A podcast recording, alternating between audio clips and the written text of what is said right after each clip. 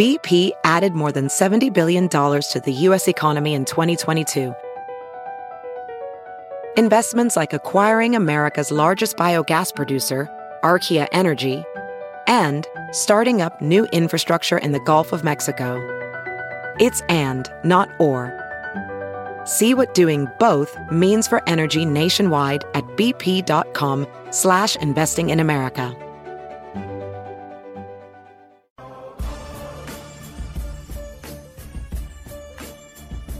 Welcome to the Varsity Club podcast. We are recording on a Thursday night. The NFL draft is has not yet started, but they're doing that little intro video thing uh, with all the prospects. Greg Smith is sitting across from me, our first round pick. That was cheesy. What's up, man? hey, how are you? I'm, I'm enjoying the little montage here of the guys lifting weights and running on the beach, throwing footballs through Uh, yeah, I don't know who any of these people are. There's all sorts of yeah, I don't know guys by face, but yeah, there's all sorts of crazy stuff happening. But I'm well. I'm I'm glad the weather seems to have permanently turned.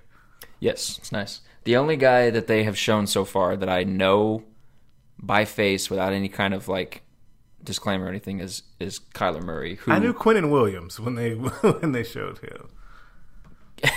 That was it. what does Kyler Murray look like? What what was the tweet? So on Twitter, someone said that he looked like a travel-sized bottle of Pepto Bismol. Just fantastic. And now, when you guys listen to this, go back and search out um, what he looks like tonight, and you'll agree completely. I, but it is 100% Pepto Bismol colored pink. Yes, it's it not like a hot pink. It's like it's very Pepto Bismol pink. It is. and it's pinstripes too, which is very audacious. there, there's a lot happening with that thing. It's uh, you you that's the suit you wear when you know you're going number one overall. Oh, there it is, right on So cue. yeah, right on cue they're showing Kyler. So just as a FYI, we're recording this. Uh, Billy Sims. We're recording this. Is Billy Sims you guys is Johnny Rodgers? Billy Sims is that drunk uncle that shows up at everything that just yells stuff that's that people tolerate because he's funny. So he is your Johnny Rodgers. Have you seen, have you Is bumped what- into Johnny? Johnny have you bumped into him on the sidelines? Are, are, I feel like that would be like Mike Rozier. Oh no, I'm sorry. Ooh, that's my bad. That's Yeah, that I, out. I saw Mike Johnny. Rodgers. Yeah, that's I saw Johnny Mike Rodgers at the, the Yeah. Rimington Trophy ceremony. He was probably very nice. He was great. yeah, no. Mike- Mike Rozier. Who I'm uh, sorry. Yeah. We we took a he posed for some pictures and you could tell he was uh he, he had had a fun night.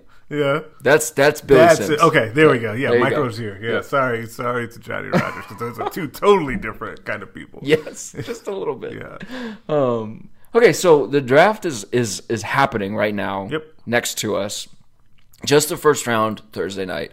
Uh, second and third rounds are Friday.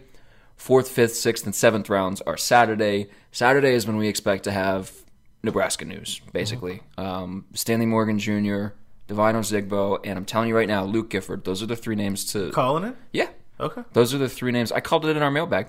Um, I those think are, you had told me that before. Like I remember talking to you about that. I, I think, and I have said this for months, he was going to impress people in the interview settings. And it sounds like he did. Um, but it also sounds like he's made peace with if he doesn't get drafted, which I, I mean that that would make the moment of him getting drafted probably even better. I guess. it would. Um, so we'll see. But those three guys are the the main guys that we're looking for. And then you know you've got guys like Tanner Farmer, um, maybe like an Antonio Reed or somebody like that that earns like a priority free agent signing or something like that. But Nebraska's had a draft pick every year since like '62. Is that what the year when it started? Do you remember off the top of your Do head? you not remember no, that's fine. head, but okay, that sounds right. Uh, it's- it's, something like 57 years. Yeah. Yeah, it's something like that. Yeah, like if they have a guy taken in this draft, which it seems likely that they will have at least one, that would keep the streak alive. And please don't crucify me, but I think it's like it would be 57. It would either be 57 or 58 consecutive years. But Nebraska hasn't had a first round guy since 2011. So my first question to you and where we're going to start is why the heck not? I, feel like, and this is it's not so weird for me to take it back to this because I am the recruiting guy, but I feel like Nebraska has not had a ton since that time a lot of highly recruited guys because those guys are the ones that typically end up being first rounders. You can look, there's a big correlation between those five stars, especially, but also the four high stars and then getting drafted high. Or you have to have a guy like Quinnen Williams, is an example. We mentioned him earlier, where he was a three star with just a couple of offers and developed like crazy while he was at Alabama um, and will be, what, a top five, top 10 pick at worst, right? Like that, yeah. um, and Nebraska has not had either of those. They have not had a lot of guys that have just developed like crazy because development has been a big issue here. Um, and they haven't had a guy that's been super highly recruited that then ends up even getting the benefit of the doubt during the draft process because they test super well um, because they haven't had a lot of, they just haven't signed a lot of those guys. So I think it's a couple of fold there. Um, but that has to change like that to me that is something and kind of all of our like kind of draft prep and the stuff that we did for this week around the draft in Nebraska that really stood out to me. Not necessarily that they hadn't had a first rounder in that long but just the overall like feeling around the draft in recent years of always trying to decide well who's going to be that one guy that gets drafted from Nebraska, maybe two, and then we're going to see a long list of priority free agents or undrafted free agents. Like Nebraska needs to start to turn that around um, to really, I think, to be another uh, way to take the program to another level. Right. Thursday shouldn't be a an afterthought. It shouldn't. We should. It, it, it shouldn't be one of those things where it's like okay, we don't have to worry about the draft until day two or three. Right. It should be a celebration. Like, and, it, right. and it's what I often, and because it, I'm talking to you, this makes sense. Like, Oklahoma is what I thought about right away. And what the feeling has to be around Oklahoma for the last few drafts versus what it is at Nebraska it's just night and day. Like, I'm even taking it to like Alabama or somebody like that where they've had so many first round draft picks. I saw a stat today that Nick Saban has had more first round draft picks since he's been in Alabama than losses um, which is insane. Um, but like it just, but you're right. It should not. The first round of the draft and mostly the second round too should not be an afterthought around here. No, and it's not like winning is a prerequisite to being taken in the No, first round because I was about to have two guys drafted in the first round. Correct. So, um, what, do you think that that gets changed with Frost? Like w- when you look at the the guys that they've brought in in his first two classes and the way that they're recruiting in the future, do you think that lends itself to having consistently high draft picks? Yes, I do think that there are a couple, and there's a couple of guys, and listen, we're a long ways out with Well, some Adrian of these guys' get drafted in the first round. But like, Like, Adrian, Adrian not- is a guy that I think is going to be drafted pretty high. I don't think that's putting the cart before the horse when his time comes. But I also think that there's other guys though that look like they have the potential to be, you know, first or second round picks should things really work out. Like a guy like Ty Robinson, who's not here yet, um, has that type of look. Like Wan'Dale Robinson, as a guy who is really that style of player is in vogue and really being utilized well in the NFL now, um, is that type of guy. Um, there's even guys that we haven't necessarily seen them fully break out yet. I'm thinking like a Caleb Tanner, guys that have that potential. So there are guys, and that's before you get to some of the linemen like Bryce Benhart coming in. Um, I think actually a guy that was already here when Scott got here, and like Matt Farniok or Brendan Jaimes. I think not necessarily right now first round picks, um, but definitely have the chance to get drafted into the future. So yeah, I think it's it will change, but I think that Nebraska has to get that turned around, and I think skill positions is where Nebraska can make some hay. Yeah, I remember the first couple months that this coaching staff was here, and they did those kind of tours around the state where they sent like three guys at a time. And uh, Greg Austin went and talked to people in Gretna, and I went up there, and he he said we have a um, an Outland Trophy winner on our team right now. And he didn't name he wouldn't name who the guy was, but he was like, "We I I believe we have that guy on our team right now." I feel like the two most likely would be Jaimes and Farniok. Yeah, I would agree. And it sounds like Farniok is is trending up. We didn't hear a ton about Jaimes this offseason. I don't know if that's, you know, out of or or it's one of those things where it's like you don't talk about him until you no have to talk about news. him. Yeah. Um but Farniok seems to be trending up and I think the biggest thing with Nebraska is the development piece of it. Like you talked about before, like Duval and the strength staff and then this staff's ability to recognize talent and develop it into something that both fits their scheme and can just be really damn good on a football field. Yeah, I think that I mean there's two teams in the division that fit this perfectly. One we like to give a hard time, one we don't. Iowa and Wisconsin um, that do this well, right? And Iowa does a nice job of getting guys that fit their system, but then also developing them and getting them to the NFL. Now, whether what they do with them while they're there is a whole different story. But Wisconsin is also the same way, um, where they get guys particularly. Well, their offense the is not designed to be good. It's you. Know, it's Oh, not I their, it's yeah, not yeah, their no, fault. no, it's not their it's fault. Not their That's fault. what- this is by design. You have to, you do have to remember that. But Wisconsin is the same way, right? Um, and they've become very well known for putting, especially linemen, but now they're starting to get some skill guys in there as well, um, and, and running backs in particular. So it, it can be done, even if you're not elevating recruiting classes. If you're elevating development, I think both will happen, um, which could make for a fun mix. But yeah, it can definitely be done. Are you surprised that Stanley has kind of, um, we're switching gears a little bit here, that Stanley has kind of dropped a little bit, it seems, in mock drafts and things like that? When we started this process, he was up around three to four range, and now he's down five. Like the Athletic's mock draft doesn't have him going at all in any of the seven rounds, which is absurd to me. But has this has, has this process and the way that it's unfolded has that been surprising to you? Um, yes and no. So it's it's surprising in that I think that he's definitely good enough to be drafted and should be drafted. Um, it's not surprising in the fact that Stanley, to me, the one problem with Stanley is not necessarily his fault, is that he doesn't have, to me, a big wow attribute. So if you were to say, like, what's his big thing that is going to make an NFL team fall in love with him? Like that's where I struggle with him, and that's I to me that's more of a knock on evaluators, honestly, than and them their inability sometimes to just see a good football player versus DK Metcalf, um, who's all the rage because he ran really well, right?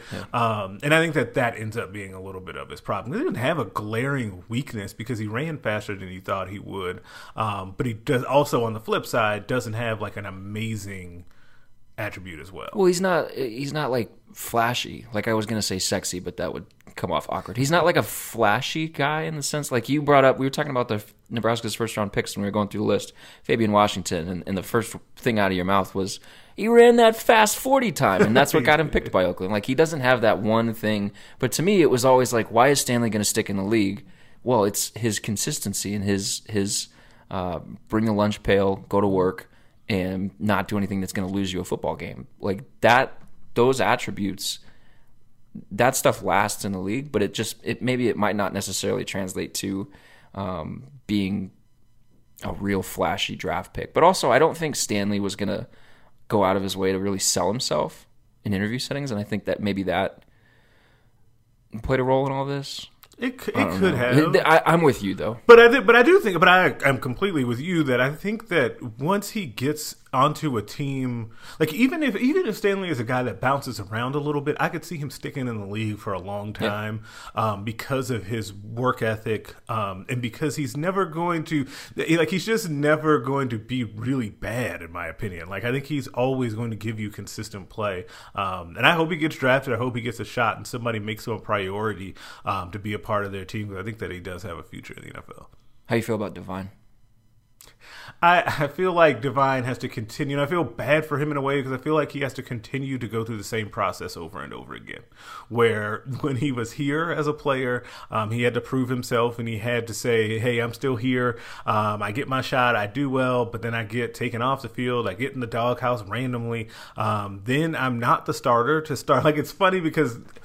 I, the story is that he got his great shot with Scott Frost and Ryan Held and that staff, which But he didn't. Eventually, Like, that did, didn't happen. Did not like Right. that's not how that went. Like, Greg Bell was the Um, starter, and we seem to just kind of funny to gloss over that. Right, I laugh so hard every time I see people talk about that. Like, and it's no shade to Divine at all. Like, it should, but that was not the case. Like, it took Greg Bell leaving for him to fully get his shot, and then he took Bull by the horns and ran with it, which is great. Um, but I feel like he's going to have to do that again in the NFL. I think that's about to happen to him again, and you see that was kind of his projection on where he could get drafted or not get drafted. Um, and then I think what'll happen is he'll get on a team. He'll do. He'll be one of those guys that plays really well in preseason, and people you'll start to become a fan favorite. You'll start to see it just like he did here, and then I think he'll be fine. I think he'll have a fine career in the NFL. Um, but I think it'll be a little bit of a struggle just because I feel like the same process is happening to him again. Yeah, which sucks for him. I don't. It does. I- like I- I'm trying to figure out at what point, how many times do you need to prove something before people just say, "Hey, you're good"? Right, and and I talked to him earlier this week, and, and I asked him kind of, um, I, I asked him if he had a chip on his shoulder after not getting the combine thing, and he said not really. He said he, he, he plays with a chip on his shoulder, but it's not coming from the combine because, I mean, it, it was one thing. He didn't get it. He moved on. He had a good pro day. But I asked him, okay, so then where does the chip come from? And he said, well, right now it's that everybody keeps telling me my one year at Nebraska was my my senior year was just kind of a, a flash in the pan, a one year special thing, and it, and, and it's not going to happen again. And I was like, man, Man, that's we tough. we went through the early parts of his career where everybody was telling him you can't do it, you can't do it, you're not fast enough, you're not quick enough, you can't do that, and then he becomes those things and does all the things that we said that he couldn't do and has a thousand yard season for the first time in however long. And now the narrative has shifted to, oh well, you can't do it again. right. I just he is a tremendous worker, tremendous work ethic. He's a monster in the weight room. Yeah. Excuse my French. And like I feel like at some point somebody is just gonna have to look at him and be like, okay, we believe in you, and the rewards are gonna come from that. I could, I could definitely see that. Yeah, I, I could see that, and I just like, and it's it's crazy though because one of the things that, and I I wish that I I hope that people recognize this, like, and by people I mean like NFL, like GMs or scouts, whoever's talking to him, the improvements that he made in his game. Because if you had watched him through his career, like it- he he did have holes in his game. He had things that he had to work on to be able to get on the field. Uh, but I know that it should have taken as long as it did. But he did have things that he needed to work on, and he did. Like he was a more patient runner. Um, more he ran with more balance. Um, he added power and speed. Like his hands got significantly better. Like I'll never forget. I think it was his sophomore year. It was after practice one time, and he was after practice just catching balls from the jugs jugs machine. Um, that's always something that stuck with me as an example of his work ethic. Um, so it's it's those things that when you see a player evolve kind of like this, that I hope that NFL teams really understand deeply, like how much better he actually got as a running back and what type of a player you would be getting if you drafted. Because I remember watching his the the film of him from the junior season, and it was just a lot of okay, get the hand off and just run straight into the line of scrimmage, and I was like, there's got to be a little bit more patience. There's got to be a little bit more vision here for him to have a role in the upcoming season, and then he gets on the field in 2018 and there is that vision and he's waiting for holes to develop and then he's shooting through them and he's got a quickness that he didn't really have before and all of it seemed like all of the things that he worked on or, or all the things that he needed to work on were things that he worked on Which also tells you that he's a guy that takes to coaching, mm-hmm. which, is- which is a, a great thing to have as well. yeah so um, let's switch gears a little bit and talk about kind of the Husker news of the week, and that is a couple of guys at outside linebacker uh, leaving the team. We'll just say leaving the team. So it's Breon Dixon and Quayshon Alexander, both outside linebackers, are no longer with the Huskers moving forward. Um, I, some people are expecting more attrition. I don't know how much. I I guess we'll start with the outside linebacker position in general because there's just no depth there right now. like I it's tough because they're really it's on one hand and it's funny because um I was talking to Schmidt about this earlier from Milwaukee Radio where he was saying like man those two guys leaving it, it leaves them with no depth and you kind of alluded to that too and numbers wise that's true but those guys also weren't giving you a lot right and weren't necessarily expected to give you a lot this season so Yeah. like i don't know if i don't know if you've lost a lot so far in future production. I guess is the way that I try to say it. But numbers numbers wise, you are in a little bit of a scary situation because I believe there is if you count JoJo Domann, and we should, for the sake of what we've seen so far and been told, um, they have seven scholarship outside linebackers. And I believe what two of them are seniors to be, and basically everyone has question marks. Okay, so two of those guys are freshmen, are, are true freshmen. Two are true freshmen. One's a redshirt freshman that hasn't played at all. One's a sophomore, true sophomore, in Caleb Tanner, who's played some. JoJo Domann has not played the position full time yet. Ferguson has not stayed healthy for a season. Alex Davis has not shown anything outside of what we're being told. That's scary. Like I think we ran through them all. Like that is a scary situation when you look just the production or lack thereof at what's probably the most important position in this defense.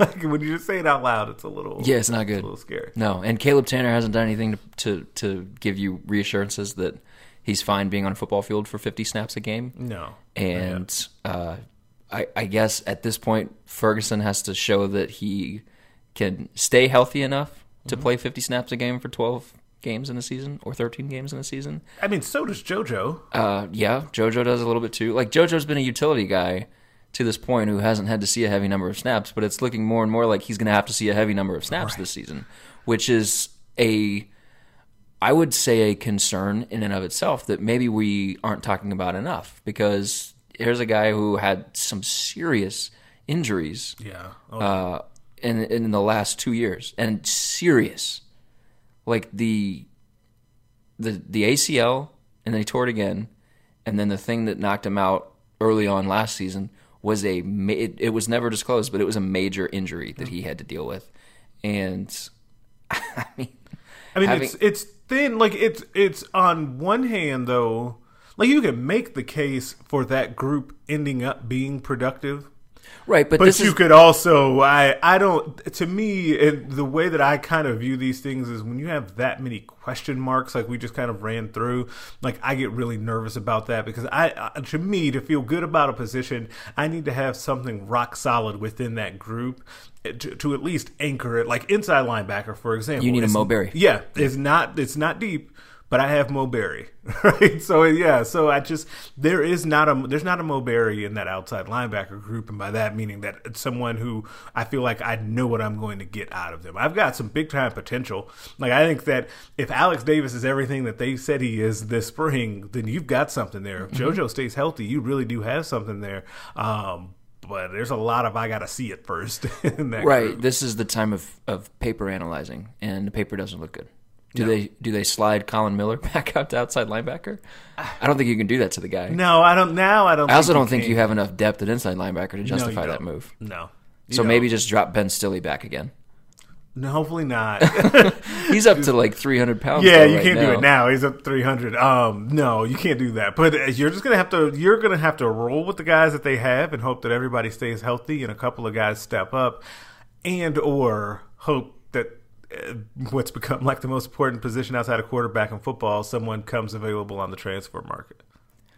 That that was the other thing I was going to ask you. It looks like they're opening up a couple scholarships. Do you think those are going to go towards graduate transfer guys, or do you think there there are a bunch of walk-ons that they want to put on scholarship?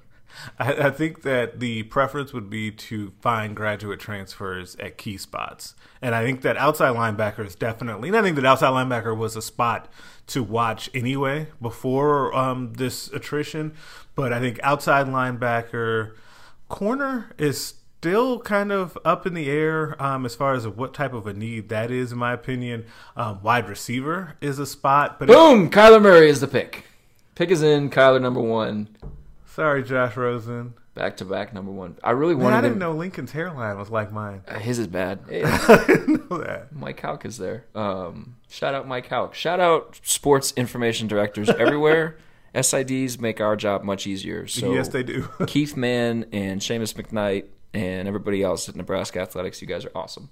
Um, I wanted Kyler to go to the Giants because I wanted Kyler, Saquon, Sterling Shepard, and Evan Engram in one offense together. That'd been pretty fun. But he gets to go to stupid Arizona where there is Larry Fitzgerald's corpse and nothing else. Save the franchise. They got Cliff Kingsbury now. yeah, but It's a long walk. Cliff Kingsbury had Pat man. Mahomes Where's he coming? Where's he coming from? the green room. That green room is forever away. Okay, here, here's the deal. I'm not sold on this? Cliff Kingsbury as a head coach. Ah. Cliff had Pat Mahomes for four years, and I think the most games they won in the season was like eight or nine. Like, I understand having bad defense, but everybody in the. Big 12 has bad defense. You should have been able to win more with with uh, with Pat Mahomes. So, I'm just saying, Cliff Kingsbury failing that job and translating it into an NFL head coaching job is maybe the greatest flex ever. Yes, But I'm not convinced that he is a legitimate NFL coach. I am with you, but I also am going to be the first one to say to you after Kyler Murray gets drafted that I'm not convinced Kyler Murray is an NFL quarterback. so they're a nice pairing there. They'll flame out together. Um, Dwayne Haskins forever. You thought Dwayne should have been the number one quarterback? No, I, I, think. Well, I think he is the number one quarterback in the draft. I don't think the Cardinals should. I think I, have also. This is you would not know this. We've never talked about this. Um, I was very very high on Josh Rosen um, from the beginning. Like I've always really liked Josh Rosen, so I thought they should have kept him, rolled with him, and probably taken Quinnen Williams. Here's my biggest issue with quarterbacks that go super super high in the draft, and there's there's always like instant evaluation and every pass that they throw from the, the minute their career starts is dissected. Yeah. It, these if the guys that go top ten, the guys that go number one, they're going to bad teams. They're going to really bad football teams. Yeah. And In when you take a quarterback, when you take a rookie quarterback and you put him into the fire right away, because most likely the guy plays the majority of games his rookie season in most instances. Yeah. They need stability on the offensive line do you know Blackbird Gastropub in Norman? I do. Is it a good spot? It's a great spot. Okay. And they're, they're celebrating. Crazy. They're going ham. I don't know any other people. There's some interesting there, looking characters in that joint. But yeah, those are. that's neither here Welcome to. Oklahoma. yeah, that's neither here nor there. But no, I'm with you. But the only thing, the only to me, the saving grace for Kyler Murray in this situation is if Cliff Kingsbury really does tailor the offense to his skill set. I very much dislike when teams take a quarterback that has a unique skill set like Kyler Murray does, and then basically try to make him into Peyton Manning. Like do yeah. what do what makes him him and why you drafted him in the first place. Mold your offense to that. I think you will end up having more success. I'm also with you. I don't know if Kyler's going to be a good NFL quarterback, but I will. I just do want. I want to caution the the constant overanalyzation of of the first ten passes that he yeah, makes there's as always, a pro. You gotta wait, like because he needs an offensive line. A bust in one week. Like let's not do that. Yeah. Um, okay, back to, back to what? What were we even talking about? We were before? talking about uh, potential grad transfer positions, and I was saying and you mentioned res- cornerback. I said corner. I said outside linebacker, corner, and my eyebrow raised, and then you said potentially wide receiver. Okay, that one's not a big deal, but or not not a shock, I should say. But, but it's hard to find those guys to come in right away. If we, one of the things I'm I'm leery on with wide receivers is if we have seen wide receivers come into the program and struggle to pick up the offense. And so I don't know if adding a grad transfer to have that guy do it for a year um, to be able to really hit the ground running is, is wise. Um, but there's also one that we haven't talked about on offense, and that's running back. Like you, you may end up having to get a running back in the mix as well, depending on who comes available. Um, but I don't know that that's at the top of the list. I think that outside linebacker is still number one with a bullet. Brody Belt, man. Brody Belt's going to be that scholarship running back. Could be.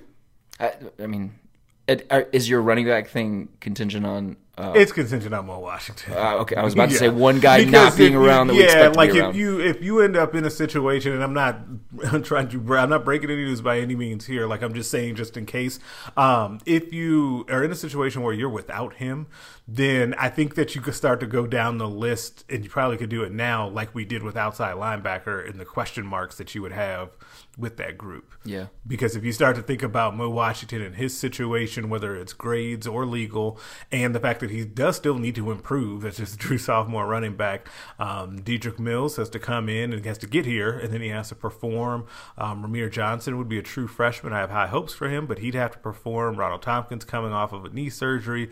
Um, and then we have Jaylin Bradley and a host of others um, that kind of seem to be on the milk carton. So there, there's a lot happening at that running back spot. But most people are probably yelling at me right now. In Ryan Held, we trust, which is fine. Can I say one thing about Mo Mo before we uh, continue? Go for it. I've seen a lot of like, hey, can't wait to see you back on the field. Can't wait to have you uh, back with the Huskers practicing. Blah blah blah. Can't wait to to see you have the season that you're about to have. Whatever. I think it's really important to remember that just because there has not been any kind of announcement or anything from Frost on punishment does not mean that there is not potentially punishment coming. The, the, the, his whole thing has been let's just sit it out and wait until we have all the facts and wait until there has been a decision made on his legal case. And there has not been a decision made on his legal case, so there has not been a decision made on his playing status with the team moving forward. I think there's a very real likelihood that he could be suspended for a number of games. So it's not it, it, it's not going to be one of those things where you know he has his next court date in on May 13th where they decide his counsel. There's not going to be a situation where like in June the case is resolved, there's a deal reached or, or whatever, and all of a sudden Mo is back practicing with the team and he starts game one against South Alabama and he's out there for the first snap. I don't think that's going to happen. So I think it's just really, really important to remember that there's a, depending on how his case goes, there's a good chance that he's not playing game one. I think your words are wise, and I think that uh, we're still in a fluid situation. There are still a lot of things to be ironed out there, and still a lot of like I don't think of the right way to put this. There, there's still a lot of time for him to show that he's learned from the situation as well, um, and I think that that will also pay play a big role in whether or not he's out there for game one or if he's there for game four or whatever the situation ends up being. Graduate transfers on the defensive line. That's been a popular thing. I've seen people talk about that. Do you think that's? I mean, they're deep at that position. I think. I think that door's closed. Okay. And unless you unless you somehow find another diamond in the rough that's a 2019 enrollee, kind of like Jahkeem Green was at a Highland Community College. Like, unless you find another situation like that, I can't see them taking another grad transfer on the defensive line. They, they, they I think they have enough guys there that you should feel good about that, that that shouldn't be a thing anymore. I feel like linebacker is the biggest one that that we should be kind of watching for, and that whether that's inside or outside, I think they're gonna they hopefully or not hopefully they maybe add somebody at one of those two positions. Yeah, I think. Um, do you? I know Jackson Hannah was a guy that everybody loved. All the recruiting guys loved. Um, on signing day, it was all you know. Who's the diamond in the rough here? Who's the the gem here? And it was there was a lot of Jackson Hannah answers. Mm-hmm. Do you have kind of the same feeling about his ability to step in and and play right away and to become a really good player here? I I do have the same feelings about him becoming a really good player here. I I would throw some caution on him coming in right away and being a contributor like day one, um, just because that's really hard to do. Like it's it's a very physical position, um, and it's like for example, like as high as I am on Nick Henrich and his future, like I didn't know if Nick was going to be able to come in and really make a big impact day one um, in the regular defense. Like and he had be- the spring, yeah, and and he even had the spring just because it's such a hard position that inside linebacker spot um, in the Big Ten, like that's a man, that's a grown man's position.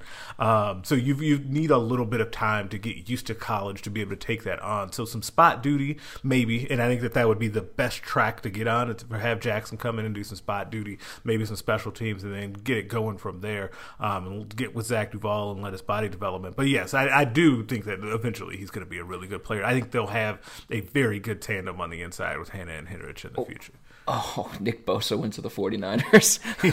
he, did. I was just going to ignore that for, for oh. the sake of derailing this entire oh, podcast. Man. Uh, well, let's. I mean, look at Collin Miller. Like, Collin Miller moved over to inside linebacker last year and couldn't really get on the field for any extended period because he was still trying to learn the position. It's a like, hard position. Yeah. It is much harder, I think, than people realize, especially in the three four. Like, and what you ask your inside linebackers to do, what the what they have to take on um, as far as constant blockers um, in the Big Ten going against these huge offensive lines. Like, it's it's a really difficult thing, and that's before like just like you said, the mental aspect of knowing what you're looking at and where your first steps need to be, um, and playing inside of that cone. All of that, like it's it's very difficult to do. Is that more Barrett Ruud, or is that more this scheme and the whole plan of hey defensive line you're going to eat up blocks and linebackers you're going to go blow stuff up um, I think it's more the defense. Like what you would, well, what would help. There is a trickle down effect. It would help if your defensive line is is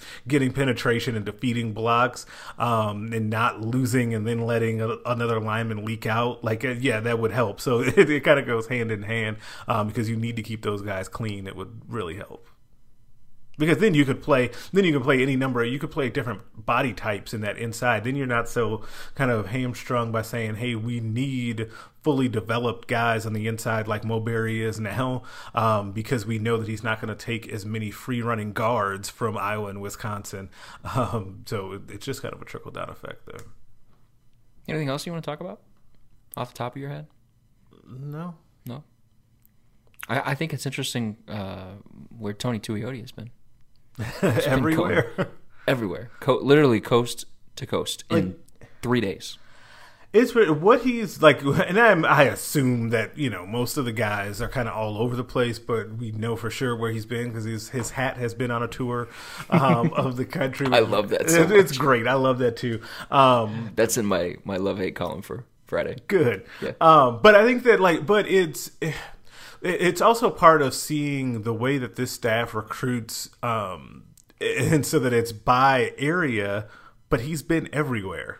So I've been kind of surprised by that because he doesn't just recruit defensive linemen. He has a particular area, but he's been all over the place kind of getting out. And I think that part of that is honestly is that he's the new guy. So they had guys that they've been recruiting that weren't necessarily able to come out and see Nebraska this spring and meet him. So he's able to then go kind of go around and say, Hey, random defensive lineman in Connecticut, this is me, like introduce himself, like really kind of start to build that relationship uh, before heading out to kind of the West Coast, which is going to be more his territory. Here's the last thing I want to talk to you about, and it's recruiting focused. Is this shaping up to be a fast and furious summer, or is this shaping up to be something where we're going to get a lot more, I guess, action in October, November, December? I think it, it's shaping up to be a newsworthy summer, one way or the other. Okay, so like, uh, so I don't want to predict that gonna get all these dudes, but there are a lot of guys that have said, "Hey, I want to make my decision before my senior season, or I want to take summer officials." Um, it just seems like, and it, especially the guys that came out for the spring game, it felt like. I, believe all of them that I talked to, and a lot of them that said, I want to make my decision in the summer or before my senior season, and I want to make sure to get those officials in in the summer. So I do think that it'll be very exciting uh, throughout the summer. And I think Nebraska sits in a really good position with, with a lot of different guys. There are a couple of positions where we just don't have a lot of clarity running back, cornerback, which I think we'll kind of get some more as we get through the evaluation period. But I do think Nebraska will have a really eventful summer like they did last year. I think they had top of my head, 12 or 13 commitments between basically this time and the start of the season, which is quite a few. Because if they can get back to about that range where they're sitting at 10 to 12 guys in the class and then basically get another 10 from the season to signing day, especially depending on if they blow up during the season. Like I think you could see some really good stuff from the class. Still, still think before you say it, I still think that they're they have the potential to be a top 15 class this year. I mean, they have a great start. Yeah, they like, do. I mean, they. I mean, if you think about like Xavier Betts is probably a top hundred recruit in the country. Turner Corcoran also probably a top hundred recruit in the country. Xavier Betts, I always remind people of this. Xavier Betts is actually rated higher on every service than Turner Corcoran, um, and so I always remind people of that fact because I don't think that there was enough excitement when he committed. I think part of it is it came out of the blue, um, but I don't. The other part of it, I'm not hundred percent sure why that is. But I get why people were so excited about Turner because it feels like everybody's been following his recruitment for years. Do you think the lack of excitement or lack of um, a ton of excitement around Betts is just a feeling that okay, yeah, he was a Nebraska kid, he was going to stay here, they need to stay here? Yes. Yeah. Yeah, because I think that you would. I think that uh, in a way that happened last year, even with all of the the fanfare that was around Hickman and Henrich in state last year, and how coming into that season we weren't exactly sure what they were going to do, and if they'd eventually come to Nebraska. Uh, I guess not coming into the season because Henrich committed over the summer, but before that, um, and then once they did it, it was just like, oh. Yeah, of course it did, right? Like, so yeah, I do think that there's a little bit of that feel. Yeah, because Nick pulled the trigger first, didn't he? Yeah, I was in Alaska. when And then a lot of the, the stuff afterwards was like, oh, well, Chris is in now. Yeah. Do you think there's been an uptick in talent in the state? You wrote about this just uh, an hour ago. This was published. So your Thursday recruiting notebook was talking about in-state talent. You think there's been an uptick in talent or an uptick in attention paid towards that talent? I think both, which has been interesting because it, it feels like when I kind of a couple of years ago when I first really started doing this, like it didn't feel like, and maybe it was just cyclical because it, it was essentially like when I had got the job, I believe Cam Jurgens, when I started at Hail Varsity, Cam Jurgens, it was Cam Jurgens' season, like his senior season. Mm-hmm. So it was just him basically in that class, I believe, for scholarship players. And then we knew we were leading up to the what 2019 class where we were going to have uh, Chris Hickman and Nick Henrich. Um, then you kind of knew about Garrett Snodgrass. I don't think people knew about Ethan Piper at that point, and Garrett Nelson may have already been committed because he was committed for like two plus years. Um, and then you're coming into this year where you have two national recruits and the two wide receivers out of Omaha. But then in 2021, you've already got going into their junior seasons, two guys that are already basically national recruits, and Teddy Prochazka out of Elkhorn South and Avante Dickerson, the cornerback out of Omaha West Side. So their recruitments are only going to get bigger as they continue to get better. Both of those guys work really hard. I've seen them both play. They're both very good. And then there's always a couple of other guys that develop and then become, you know, Power Five type guys. So I do think that the talent is on the uptick. And as I kind of close that notebook with, it's perfect timing for that for Nebraska because there's nothing but excitement and energy around the program right now. Um, so that'd be great to then eventually keep those guys home. Because it's going to be hard too. Sorry, it's going to be hard too. If I was thinking about this earlier, and I did because not. Avante just got an LSU offer. He did just get LSU, and Teddy has Michigan as well. So, like, if you think about when their senior seasons are hitting next year, right? Yeah. Then that would be junior Adrian Martinez and what we think will po- probably be a preseason top 15 Nebraska team. Playoff team. It, it gets really hard as an in state kid to have seen that progression and then walk away from that. Mm-hmm.